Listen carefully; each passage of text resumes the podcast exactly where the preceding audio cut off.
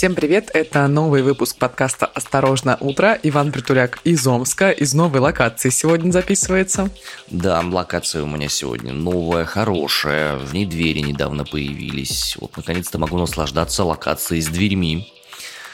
Арина Тарасова из Красноярска. Локация Привет. за ней примерно та же самая. Единственное, что меня беспокоит, то, что растения, которые у тебя за спиной, я их раньше не замечал, они как будто внезапно появились.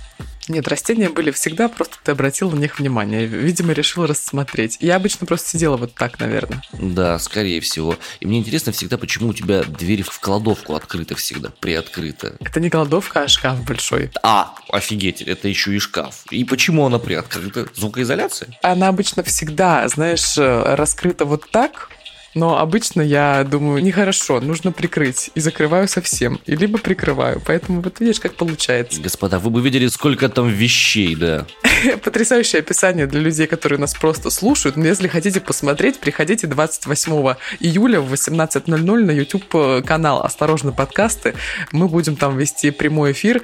Крайний эпизод этого сезона будем записывать в прямом эфире с видео. Будем отвечать на ваши комментарии и вопросы, которые, кстати, кстати, можно прислать по первой ссылке в описании в наш Telegram-бот. Прошедшие сутки выдались на события богатыми, были очень важные, очень громкие, очень значимые и местами трагичные. Давайте, не откладывая долгий ящик, будем их обсуждать. Утром 14 июля Киев сообщил о взрывах в центре Винницы. Озвучим позиции и попытаемся разобраться, что же там произошло. Владимир Путин накануне подписал 64 законопроекта. Какие именно, расскажем сегодня. Появились подробности о том, каким образом планируется провести референдум о вхождении в состав Российской Федерации в Запорожской области. Наконец-то наш выпуск начинается с действительно очень хороших новостей. Суд в Комсомольске-на-Амуре оправдал художницу Юлию Цветкову. Она признана иноагентом. Три года грозила ей по статье о распространении порнографии. Такое наказание запросила прокуратура в июне этого года. Уголовное дело в отношении Юлии Цветковой завели еще в 2019 году из-за бодипозитивных рисунков в ее паблике ВКонтакте.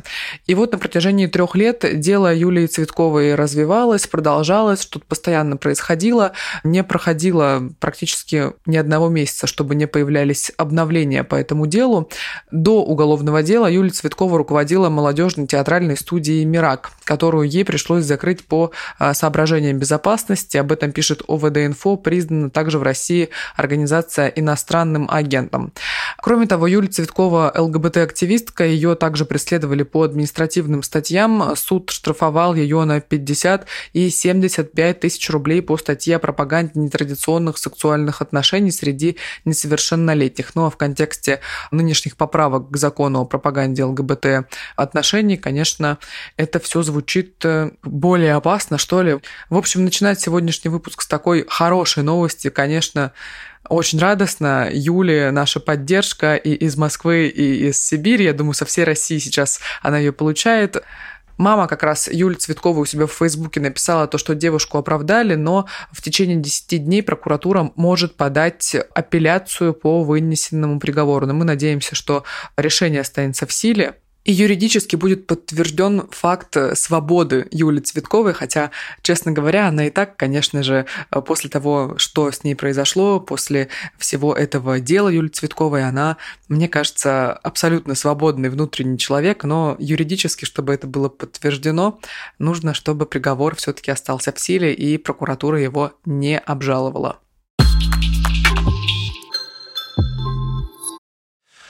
14 июля утром Киев сообщил о взрывах в центре Винницы, как сообщает нам РБК. В результате, по словам президента Украины Владимира Зеленского, погибли мирные жители. Глава нацполиции Украины Игорь Кременко сообщил о 20 жертвах, среди которых, по его словам, якобы трое детей. Еще 15 человек пропали без вести. Ранено 90 человек, об этом заявил замглавы офиса президента Кирилл Тимошенко.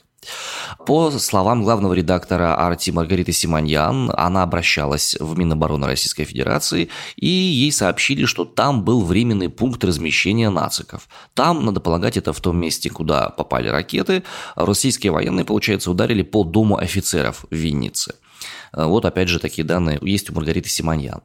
По информации самых разных источников, разных средств массовой информации, все-таки Дом офицеров являлся не военной базой, а площадкой, в которой проводили концерты и разные такие общественные мероприятия, но это также информация, которая лишь гуляет по СМИ без какого-либо официального подтверждения с той или иной стороны.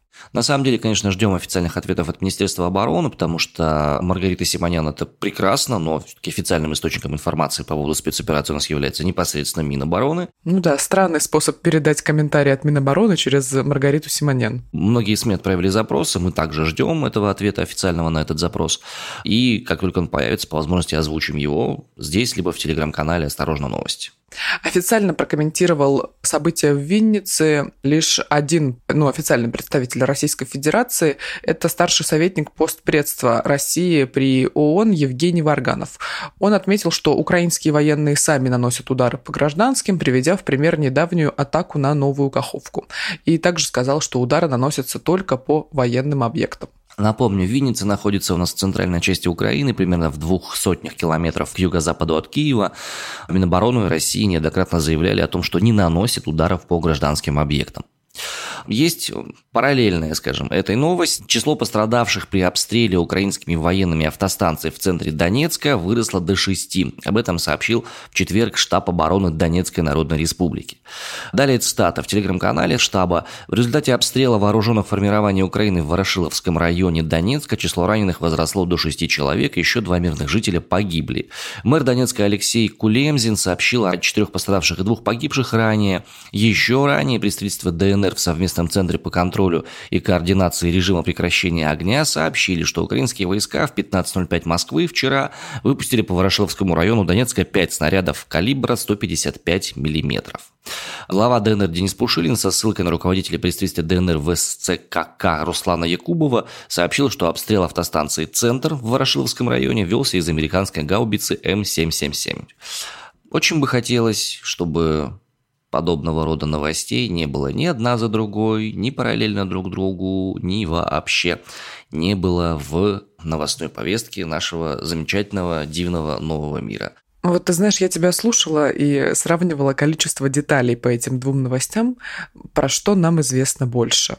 Вот, например, про Донецк очень много все-таки есть детальной информации, значит, с какой стороны, какого калибра и так далее. Но про Винницу официальной информации, конечно, в таком количестве нет. Ну, я не знаю, чему ты удивляешься. В принципе, в рамках э, специальной военной операции достаточно сложно анализировать и оперировать большими объемами информации, поскольку мы допускаем, что есть и фейки, есть и всякие разные нюансы, есть искаженная передача информации, поэтому нужно весьма-весьма тщательно относиться к подбору тому, что мы анализируем и о чем мы можем сказать доподлинно, и о чем не можем говорить доподлинно.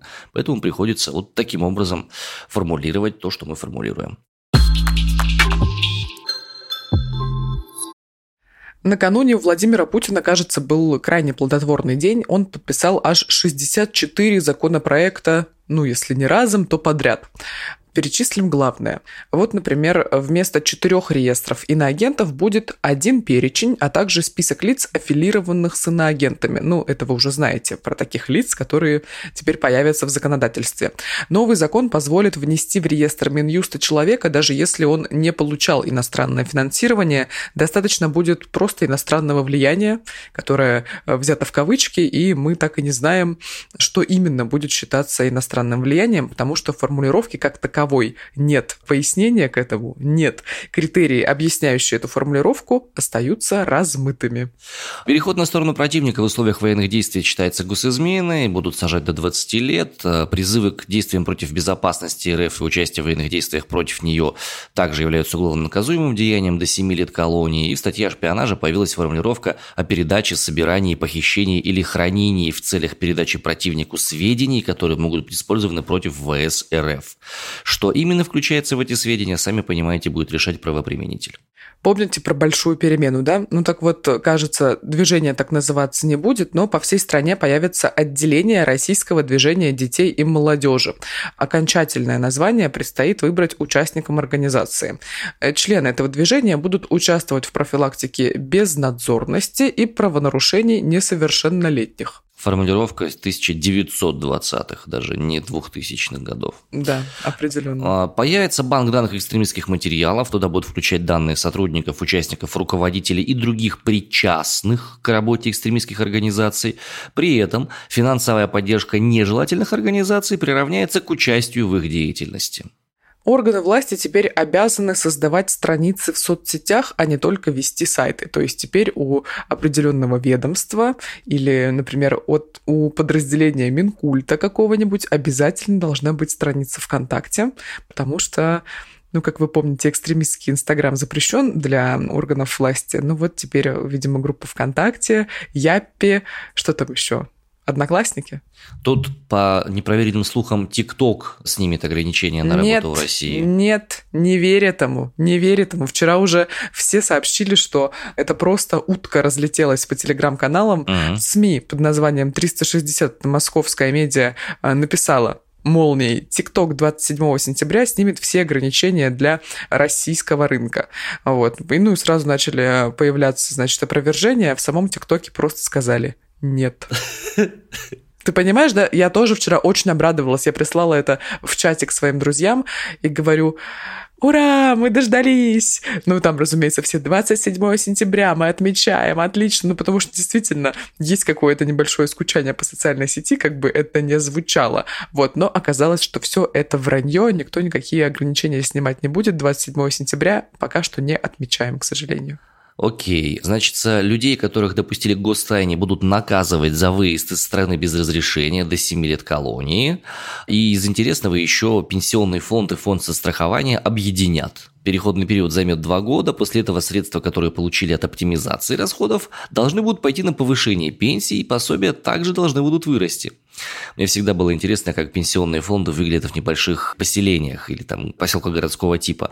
Это здание самое богатое вообще из всех, которые только можно себе представить. Дикий ампир какой-нибудь там, чудовищный модерн. Кстати, что странно, почему именно пенсионный фонд, когда вот, например, Почта России у нас официально IT-компания, но Почта России всегда выглядит хуже, чем пенсионный фонд.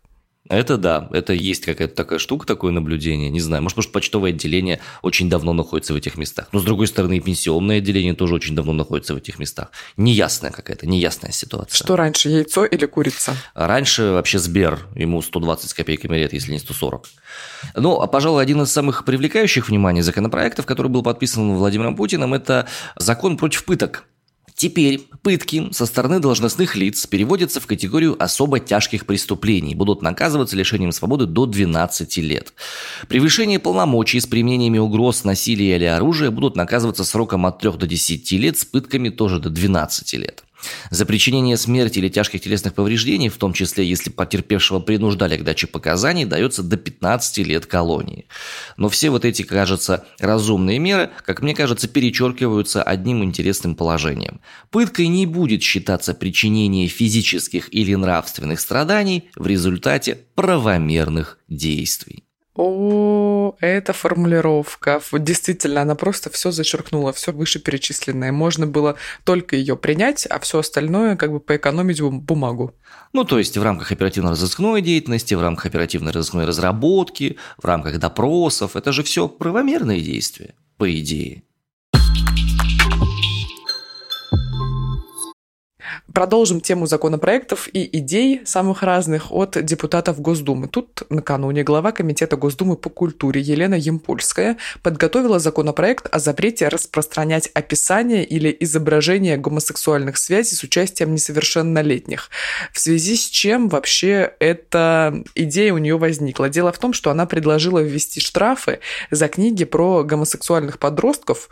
Ну вот, например, сразу на ум приходит роман «Лето в пионерском галстуке». Он очень популярен в ТикТоке. Много очень разных видео было несколько месяцев назад о том, как читают эту книгу. Она довольно толстая, там, значит, все это со слезами, но она действительно очень трогательная и так далее.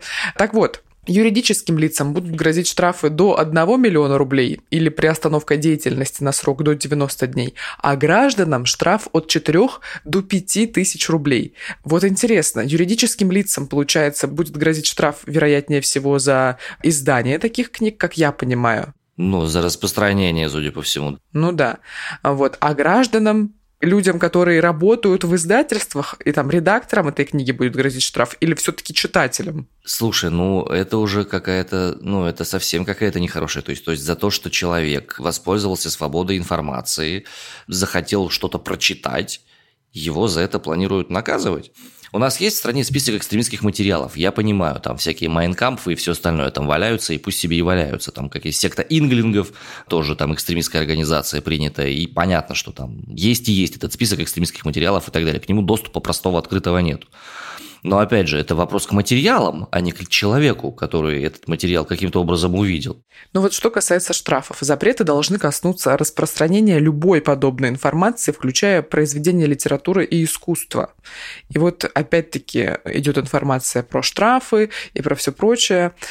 Ну, видимо, мы узнаем позже, скорее всего, если это только идея или там предложение такой законопроект на рассмотрение в Госдуму внести, то он будет как-то дорабатываться и будут появляться новые подробности. Я жду момента, когда начнут предпринимать э, законопроекты, связанные с тем, каким образом мне необходимо целовать свою собственную жену. Ну, возможно, такое будет. Что считается пристойным, что считается непристойным, да, какие форматы все-таки не забывая про то, что у нас э, общество с традиционными ценностями, и нужно им следовать. Слушай, я сам носитель традиционных ценностей, если уж на то пошло. Причем традиционнее меня в этих ценностях, я думаю, вряд ли можно найти тут кого-то в радиусе там 150 километров. И я что-то не помню, чтобы в рамках этих традиционных ценностей кто-то говорил, каким образом мне нужно выстраивать личную интимную жизнь в отношении своей собственной семьи, своей жены и всех остальных людей. И что мне читать, что мне не читать. Я взрослый мужчина, я сам могу определиться, какая информация мне подойдет или не подойдет.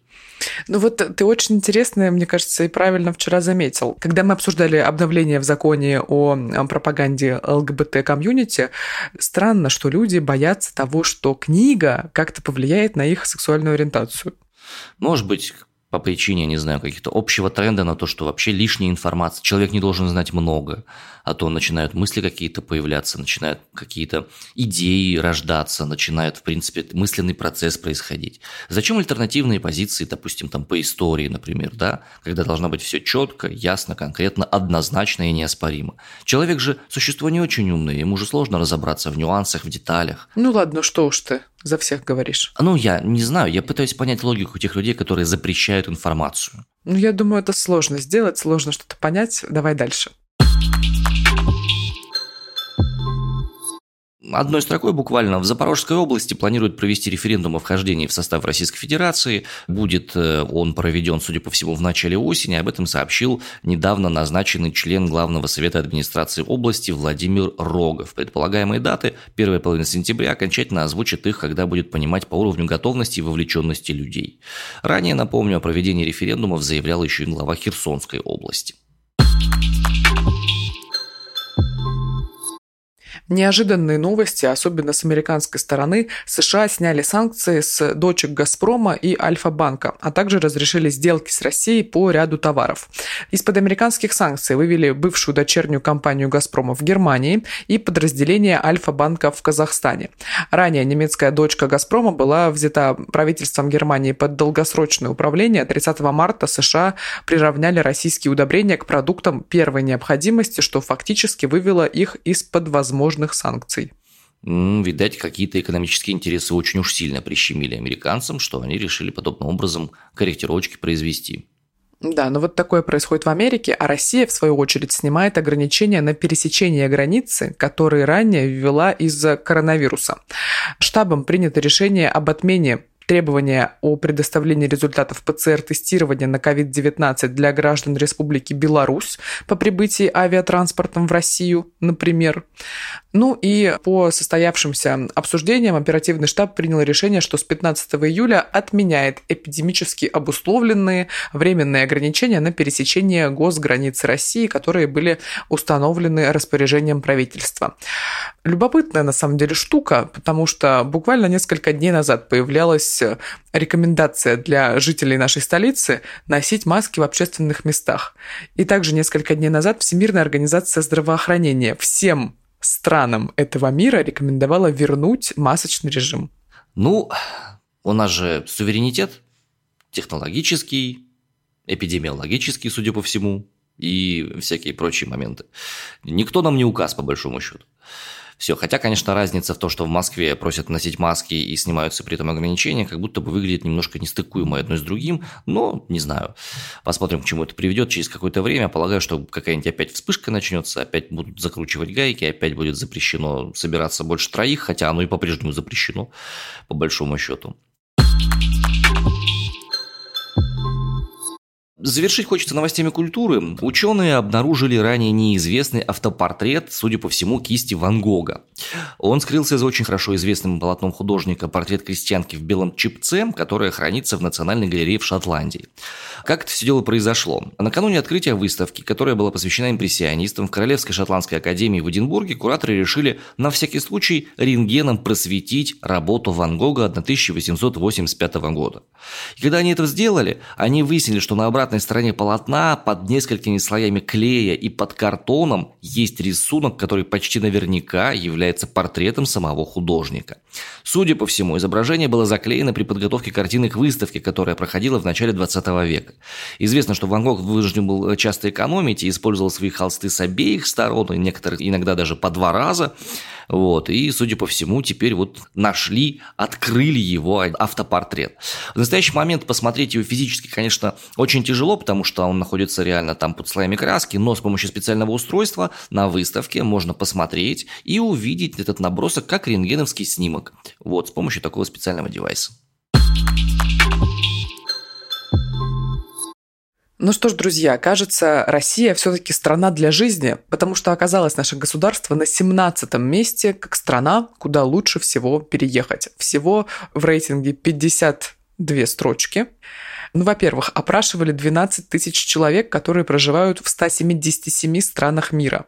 Вопросы задавали о качестве и стоимости жизни, безопасности, легкости адаптации и финансовых перспективах. Наверху рейтинга Мексика, Индонезия, Тайвань, Португалия и Испания. Мексика? Ну, я, я говорю, это очень странный Индонезия? рейтинг. Да, да. Страны для пере... Серьезно? Ну, для релокации. Ну, короче, дальше. США на 14 месте, Швейцария на 19 ниже России на две строчки. Ну, просто на секундочку, да, себе это представьте. Польша на 28-м, Франция на 31-й строчке, Китай на 33-м месте и Германия на 42-м. В самом низу на 52-м месте Кувейт, а перед ним Новая Зеландия. В последней десятке также Кипр, Япония, Турция и Италия. Это что за рейтинг такой вообще? Ну, очень какой-то странный, любопытный рейтинг. Ну, давайте все-таки по топ-5 пробежимся. Вот, например, по качеству жизни. Топ-5 – это Испания, Тайвань, Австрия, Португалия и Объединенные Арабские Эмираты. Россия по этому критерию на 25 месте. Но в целом лидеры, лидеры как будто бы вполне логичные, потому что ну, у меня нет вопросов к качеству жизни в Испании, ОАЭ, Португалии, Австрии, Тайване. Угу.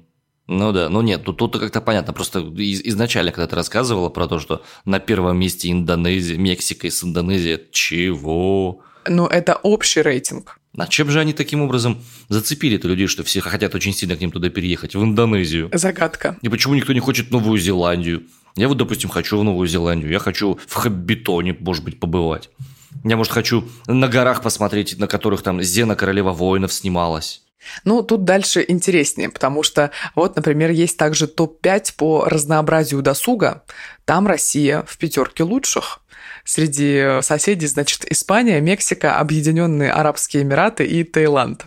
Ваня, у тебя сын на заднем плане просто потрясающе пытается, значит, тихо пройти, чтобы не помешать записи. Незаметно.